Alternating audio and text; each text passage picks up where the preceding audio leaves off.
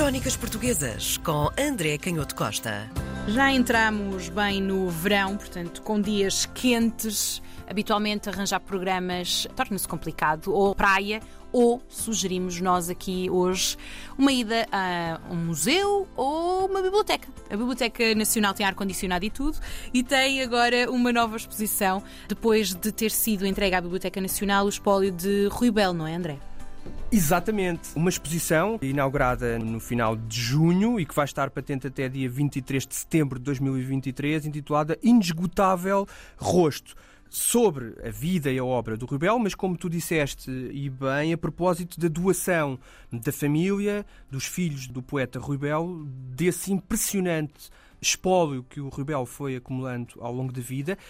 e porque o Rubel era, era um poeta muito metódico, muito cerebral, ao contrário do que por vezes uma leitura mais superficial da sua poesia possa eventualmente levar-nos a, a pensar ele tinha essa característica de ter sido um poeta, e por isso é que eu digo cerebral, enfim, o, o adjetivo ou a qualificação pode não ser o, o, mais rigoroso ou pode aqui induzir em, em erro. Mas, Adjetivos mas são subjetivos. Exatamente, mas eu digo cerebral porque estou a associar um rigor e a uma preocupação não só com a sua formação académica, porque ele também, num processo doloroso que foi o, de, o do seu crescimento enquanto autor, e porque ele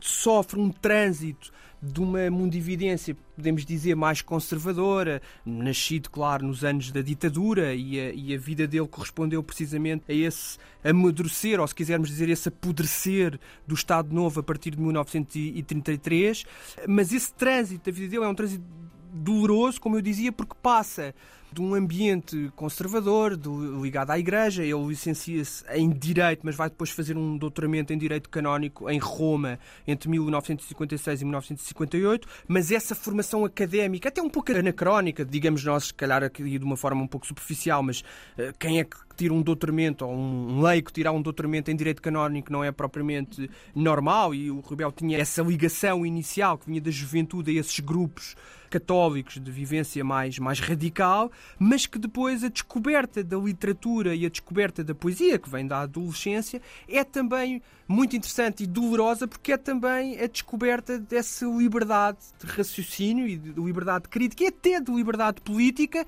que no contexto da ditadura trouxe muitos problemas. Mas enfim, eu destacava esse lado meticuloso e cerebral porque a poesia dele, embora num poeta nós falemos muitas vezes da desorganização da linguagem ou de uma organização selvagem e caótica, criativa, nós andamos sempre,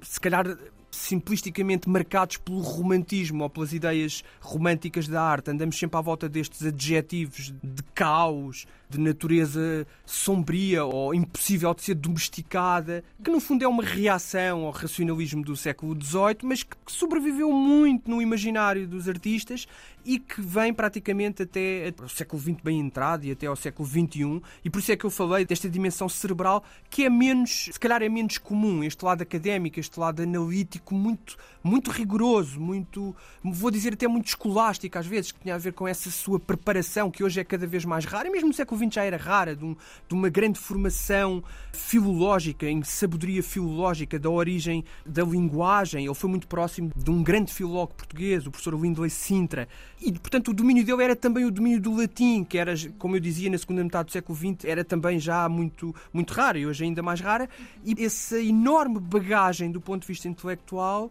fez dele um poeta muito diferenciado, mas um, um, poeta muito rigoroso, que anotava tudo, que trabalhava muito, por isso é que o espólio dele também é muito rico, com interesses artísticos muito, muito variados, mas que juntava, e eu acho que apesar de tudo é isso também que vai explicar a perenidade da sua poesia, porque é que como acontece quase sempre com os grandes poetas, são pouco conhecidos no seu tempo, às vezes até são desprezados no seu próprio tempo, e depois, a partir da sua morte, quanto mais tempo vai passando, mais se gigantam e mais importância adquirem para as comunidades que vêm depois e, portanto, visitar esta exposição e percorrer a vida do Rui Belo, a obra do Rui Belo, com estes vestígios magníficos do seu espólio, dos manuscritos, das anotações, das muitas anotações que ele fazia, das imensas leituras que ia acumulando ao longo do tempo. Portanto, visitar esta vida ao longo do século XX é também visitar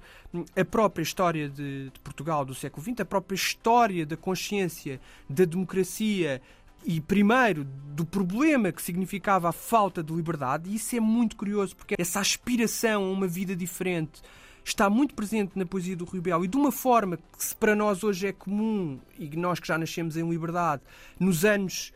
50, 60 não era assim tão comum, e este retrato do cotidiano está muito presente em poemas muito famosos e até numa certa ironia que nós vemos na poesia dele. Um dos poemas mais conhecidos sobre o, Portugal futuro, ele descreve o país que era um país pequeno, né, que tinha o oeste o mar e a Espanha a leste, mas que tudo nesse país iria ser novo, desde os ramos à raiz. E depois começa a descrever naquela forma muito específica do Rubel, que é entre uma escolha muito singela e muito austera das palavras, mas que ao mesmo tempo, porque é austera e porque é muito próxima da realidade, é muito comovente e é muito bela, mas depois, por cima dessa austeridade, nota-se que há o, o riso do poeta, a ironia, a percepção de que essa realidade, que em alguns casos, naquela época em Portugal dos anos 50 e daquilo que tinha sido a infância dele no final dos anos 30 e nos anos 40, era uma realidade que era trágica e que, portanto, iria, se calhar, comprometer o tal Portugal futuro. E quando ele descreve à sombra dos plátanos as crianças dançarão e na avenida que houver à beira-mar pode o tempo mudar, será sempre verão. Parece que está a imaginar o nosso fascínio também aos nossos problemas hoje excruciantes entre o turismo e essa fonte que não podemos, eh, da qual não podemos abdicar, mas que ao mesmo tempo nos coloca imensos problemas económicos e políticos. Ele termina o poema dizendo, no fim de tudo isto, gostaria de ouvir as horas do relógio da matriz, que remete para o seu passado, para a sua infância numa aldeia, numa pequena aldeia do Ribatejo, em São João da Ribeira, relativamente perto de Santarém. Mas, portanto, ouvir as horas do relógio da matriz seria invocar o passado e podia ser duro edificar sobre ele o passado, o Portugal futuro. E neste pequeno exemplo se vê toda a riqueza da poesia do Rui Belo e porquê é que o Rui Belo vai ganhando cada vez mais importância à medida que o tempo vai passando e que se vão acumulando anos sobre a sua morte. Longe disso representar um esquecimento, vai representando cada vez mais interesse, até no Brasil, onde o interesse pela poesia do Rui Belo tem crescido muito nas últimas décadas. E é muito curioso porque eu terminaria dizendo que esta redescoberta ou este crescimento do interesse da poesia do Rui Belo, que pode ser vista nesta exposição também, para além do, do espólio, este aumento do interesse pela poesia do Rui Belo, também remete para um outro problema que é sempre o problema da importância que a cultura vai tendo ao longo da história. E nós às vezes vemos discursos e debates sobre a importância da cultura e parece que é evidente e que seria muito fácil resolver os problemas da cultura, porque se nós dessemos mais dinheiro à cultura, seria mais fácil fazer imensa coisa. E é verdade, seria muito mais fácil se tivéssemos de facto mais dinheiro para realizarmos todos os projetos culturais de que somos capazes. Mas isto normalmente também significa esquecer um problema que é a dificuldade de escolher aquilo que é cultura, antes de mais nada, e sobre que cultura é que devemos investir? E quando olhamos para a vida do Rebelo e sabemos que ele, depois de ter fugido, não ter fugido não foi propriamente uma fuga, mas acaba por ser uma fuga, porque ele, nos anos 60, esse envolvimento com os movimentos da oposição que eram contrários à ditadura,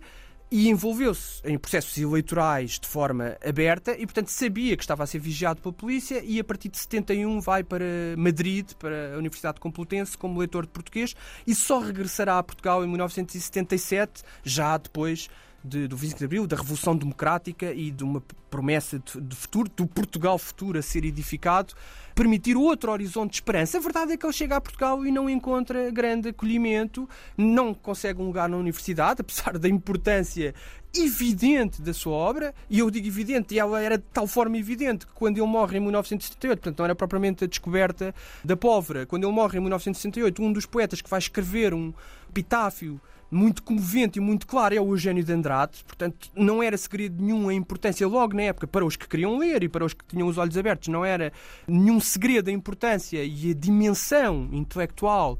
deste poeta, mas a verdade é que ele não encontra lugar na universidade, vai dar aulas para uma escola no Cacém, no ensino noturno, e isto é a prova de que nem sempre é fácil às comunidades no seu próprio tempo, aos governos, a quem tem a responsabilidade de decidir, ter a clarividência de saber onde está a cultura que importa, onde está a cultura que dará os seus frutos e que permitirá a todas as pessoas serem também atores de cultura. Eu acho que aqui é que está também o problema: é que a cultura que é capaz de gerar verdadeiramente impacto é uma cultura que também liberta os públicos, cria novos públicos e que cria novos artistas e, portanto, cria também nova competição